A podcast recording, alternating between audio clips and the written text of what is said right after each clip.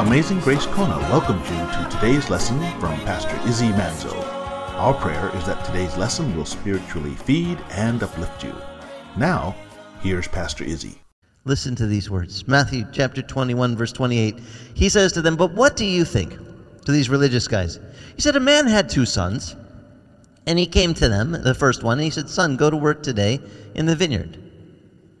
And so the son answered, He said, I will, sir. And he yet he did not go. Then it says he came to the second son, and he said the same thing.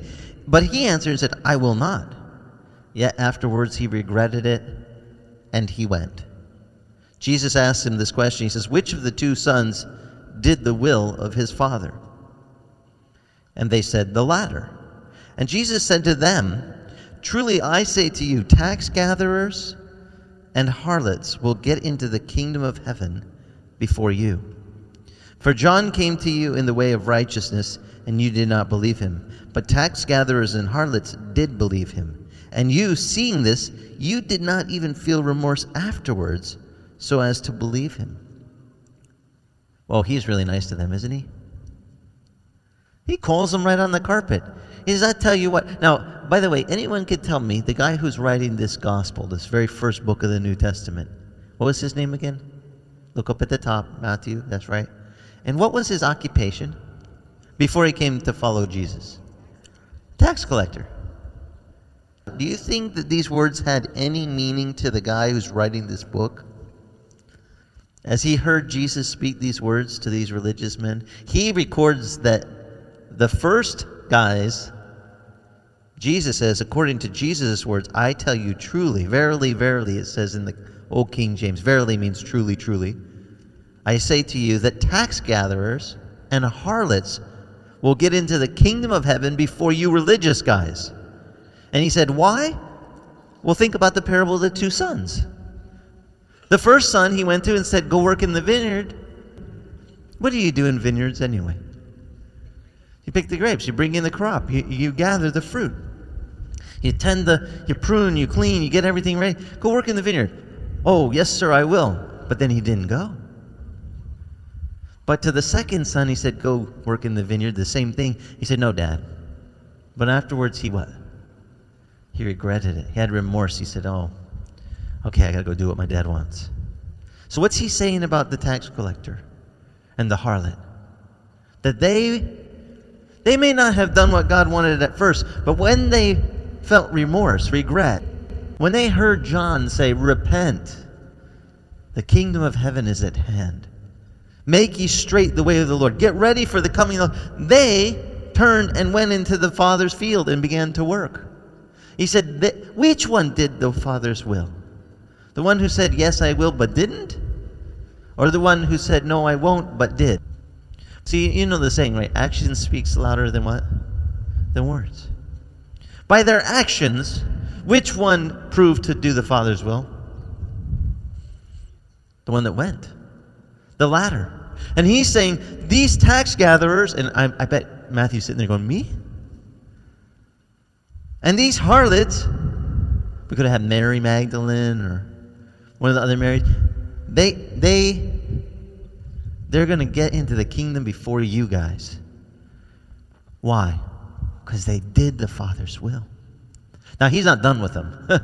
Listen, he's just warming up. I love it. If, if you, how many you had a chance to read ahead to see what happened? I mean, he, I call this loading up both barrels of the shotgun. He's going to blast them with one. This is just the left side. Watch the next barrel go off. Watch this. Next, he says, Listen to this. I got another parable for you guys. He just hit him with the parable of the two sons, but now he's got another one. He says, There was a, there was a certain landowner, and he planted a vineyard. He put a wall around it. He dug a wine press in it. He built a tower, got it all spruced up, and he rented it out. And he rented it out to the vine growers, and then he went on a journey. Verse 34 says, And when the harvest time approached, he sent his slaves to the vine growers to receive the produce. Now, when the vine growers took his, they, they took his slaves, they beat one, it says, and, and, and they killed the other one, and they stoned a third. Well, again, it says he sent another group of slaves larger than the first, and they did the same thing to them. But afterwards, he sent his son to them, saying, Well, certainly they'll respect my son. But when the vinegrowers saw that it was the son, they said amongst themselves, Well, this is the heir. Come, let us kill him and seize his inheritance. So they took him and cast him out of the vineyard and killed him. Therefore, when the owner of the vineyard comes, what will he do to those vine growers? Now, these religious leaders, they said to Jesus, Well, he'll bring those wretches to a wretched end, and he'll rent out the vineyard to other vine growers who will pay him the proceeds at the proper season. And Jesus said to them, Did you guys never read the sign? Oh, I'm sorry, it says the scripture. It was a sign to them. Right here, verse 42. This is actually Psalm 118, by the way. Very quoted psalm in the, in the Jewish liturgy. Psalm 118, verse 22. He quotes to them Haven't you ever read the scripture that says, The stone which the builders rejected? This stone became the what? The chief cornerstone.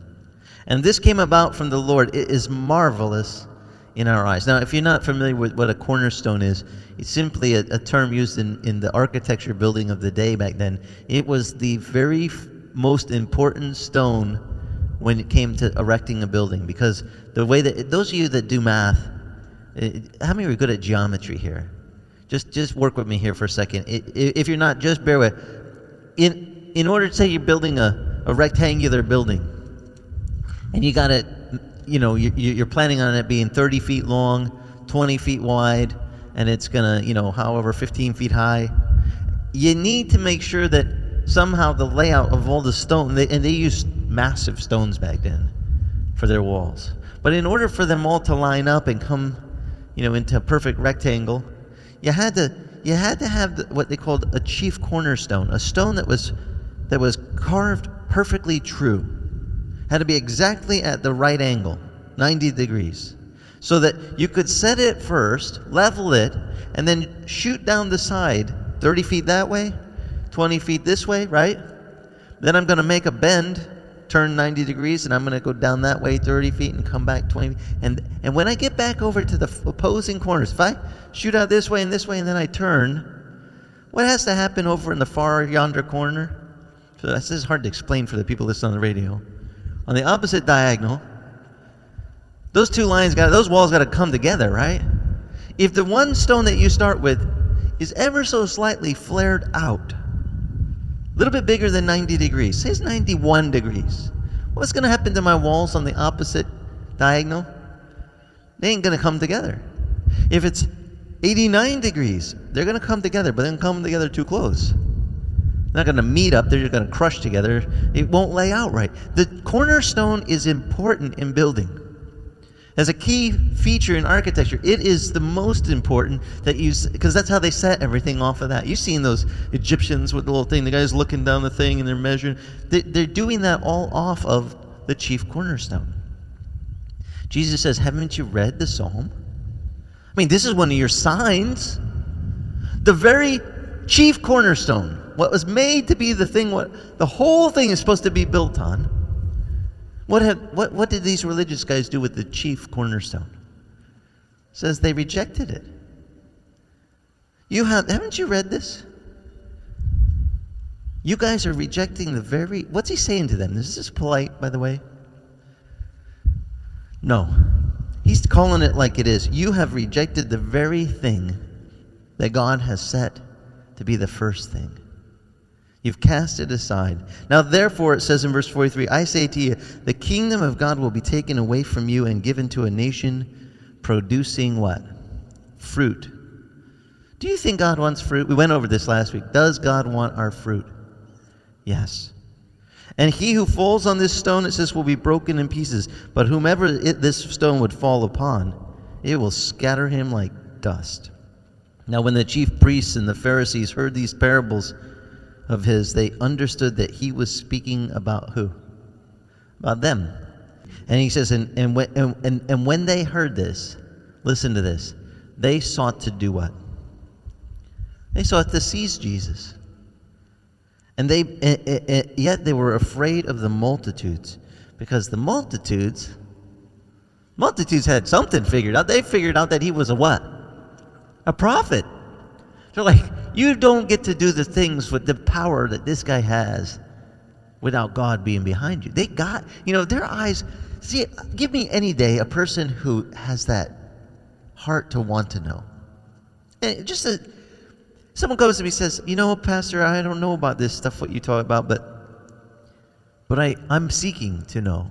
What, what, uh, I, I just feel like I should seek, be a seeker in life and learner. I said, man, give me anyone, any day who has a heart that they just are open to seek and find out about God. Because the ones who are open, they're no trouble. You know, they're like, you know, hey, excuse me, have you tasted tropical dreams yet? No? Here, just samples. Because all you got to do is say, taste and see that the Lord is what? Good. Here, try the Lord.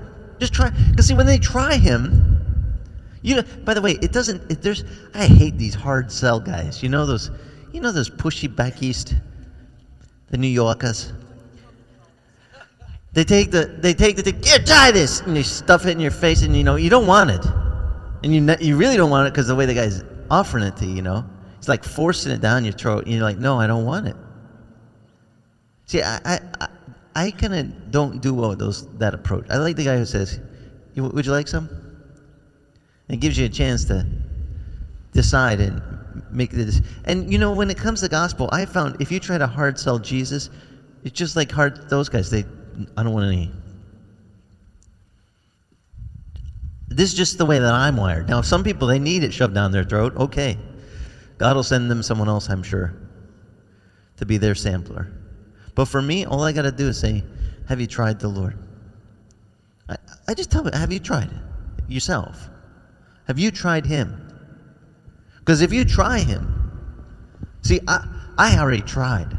I, the guy who led me to Christ, I love that he never said, Christ, you gotta take him and you gotta taste. Did you taste this um, particular flavor? Did you get the cinnamon note? Did you get the little vanilla? Did you fit? Did you did you like the little peanuts in the chocolate or? No, man. He just said, "Here, try." You just try and see. And you know what I found out about the Lord? Man, He knows every one of us is different. You know, some of you want chocolate, some of you want tropical dreams coconut. The haupia is good. You like the, the right? They got a whole bunch of good flavors. But some of you going, oh, I don't want haupia. I want, I want the one with the rocky road, or I want the other one. You know, and you know what I found out when it comes to the Lord? He knows what you like the best. And when it comes to Him having Him give out the sample to you, He will give the right sample to you that you need. And this is why it's so important that Christians don't go forcing, let's force my sample on you. Let me tell you how I tasted the Lord. He's just like this, and you got to take this. The person goes, I don't really need that. But they might need something else. See, God is big enough to give out multiple diverse samples of Him. And the guy who taught me about Jesus told me, just tell him to try Him. He'll take care of giving them what they need. Just like He met you the way that you needed. So we need to leave a little more room for Him to work. We need to put more focus on Him and point all the signs to Him so people, when they're around us, are going, Yeah, we heard from those guys. They said go to that Jesus guy. Go to Him. He's the one that can take care of whatever ails you, He's the one who can fix the problem. And to the religious guys that were supposed to have already noticed, he says, I tell you what, the tax collectors and the harlots are going to get in before you. Because they heard the message to turn from their sin, to repent. And they followed that message. And they've come to me. But you guys, you don't even produce any fruit. You're fruitless. They knew he was talking about them. Did they like it? They hated him. Enough that they want to kill the guy who's giving out not just the sampler, he's giving out the stuff of all that you need for your spiritual life. He's the one who's, he said, I came to do my Father's will. My Father's will is that none should perish, but all would what? What did Peter say? Come to repentance. I want all to be saved. I came to give life, to give life more abundantly. I love the things what Jesus says. He says, I didn't come to condemn the world. I did not come to condemn the world, but I came to what? To save it. When I hear these things that he did, I say, man, he is good. You know, we sang that song, his steadfast love of the Lord never what? Never ceases. His mercies never come to an end. Anyone dig that? That God's mercy never, He never runs out. He didn't go, Well, I already used a couple portions of mercy on you. You know, you've used up your limit. No more mercy for you. See, he wasn't raised Sicilian, I'm sure of it. My Sicilian relatives, they got a portion limit. You had already a couple times of mercy. That's it. No more mercy for you. That's how they talk too. I'm not kidding you. Well, it's a little thicker accent and they use it in Italian. But just so you know, that the idea is like there's some kind of limit. But with God, someone asked me, where's that? Is that a verse, what we sing, that, that steadfast love? Yeah, Lamentations 322 and 23. See that? The Lord's mercies, loving kindness, indeed, it never ceases. And his compassions, they never fail. They are new every morning. And great is thy faithfulness.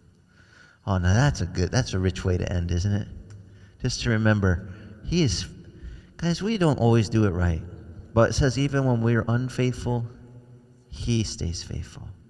And we just need a reminder that sometimes that we got a faithful God. He knows our frame. The Bible says He's mindful that we are but dust. We don't always get it all right.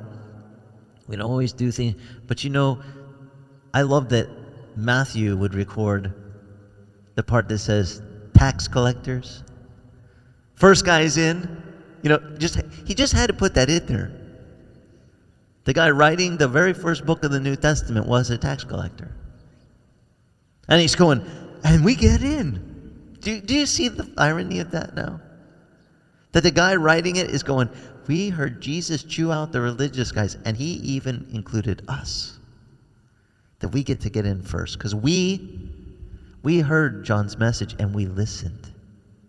Today, I hope if you have something you're struggling with and you haven't repented of it, that you, you would turn. Don't just say, I'm sorry. Sorry doesn't cut it. Sorry is not true repentance. I've used the example, oh, this is perfect. The tropical dreams. You want to go see some, get some ice cream, right? And, and I tell you, you got to just go to the Queen Highway, get on the highway, go north. Read the signs. You get there, you're in great trop, you're going to have heavenly ice cream for lunch. And you start driving and you see one sign says volcano, 92 miles.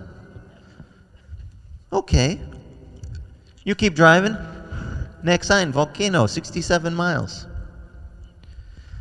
And you start thinking to yourself, volcano. They didn't say nothing about volcano on Tropical Dreams Road.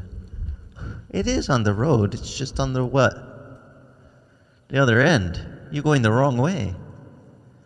You're going to wind up in a hot place. Not in breezy Hawaii with tropical dreams ice cream. You'll be sweating down there with the volcano. You going the wrong way. The sign is telling you you're going the wrong. That, by the way, that's all John the Baptist did. His whole ministry was, "Hey, you guys going that way?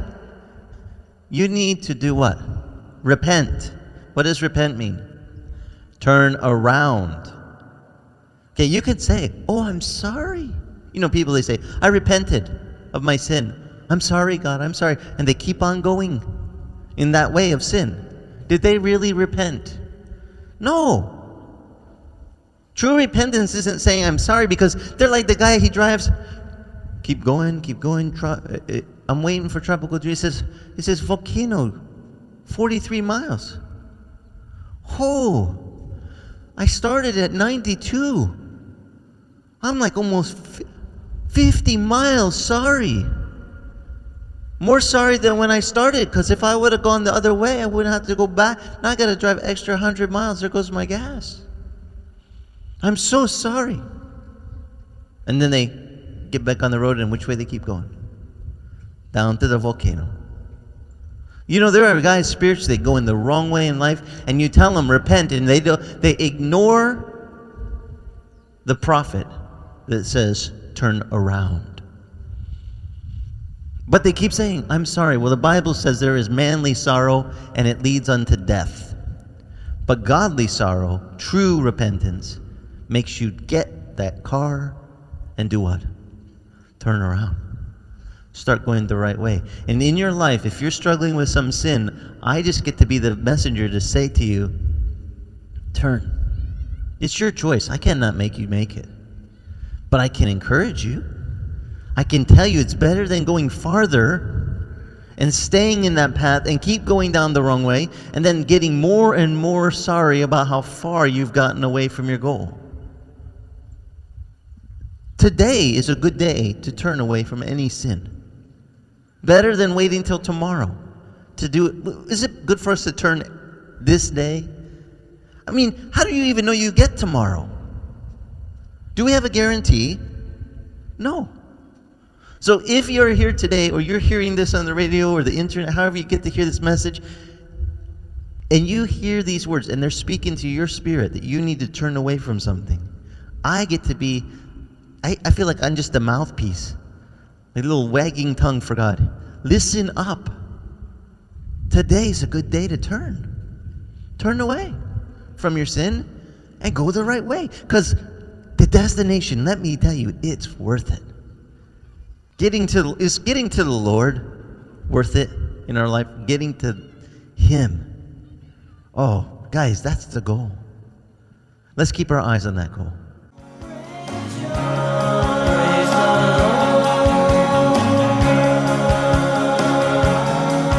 Amazing Grace Kona thanks you for listening to today's lesson.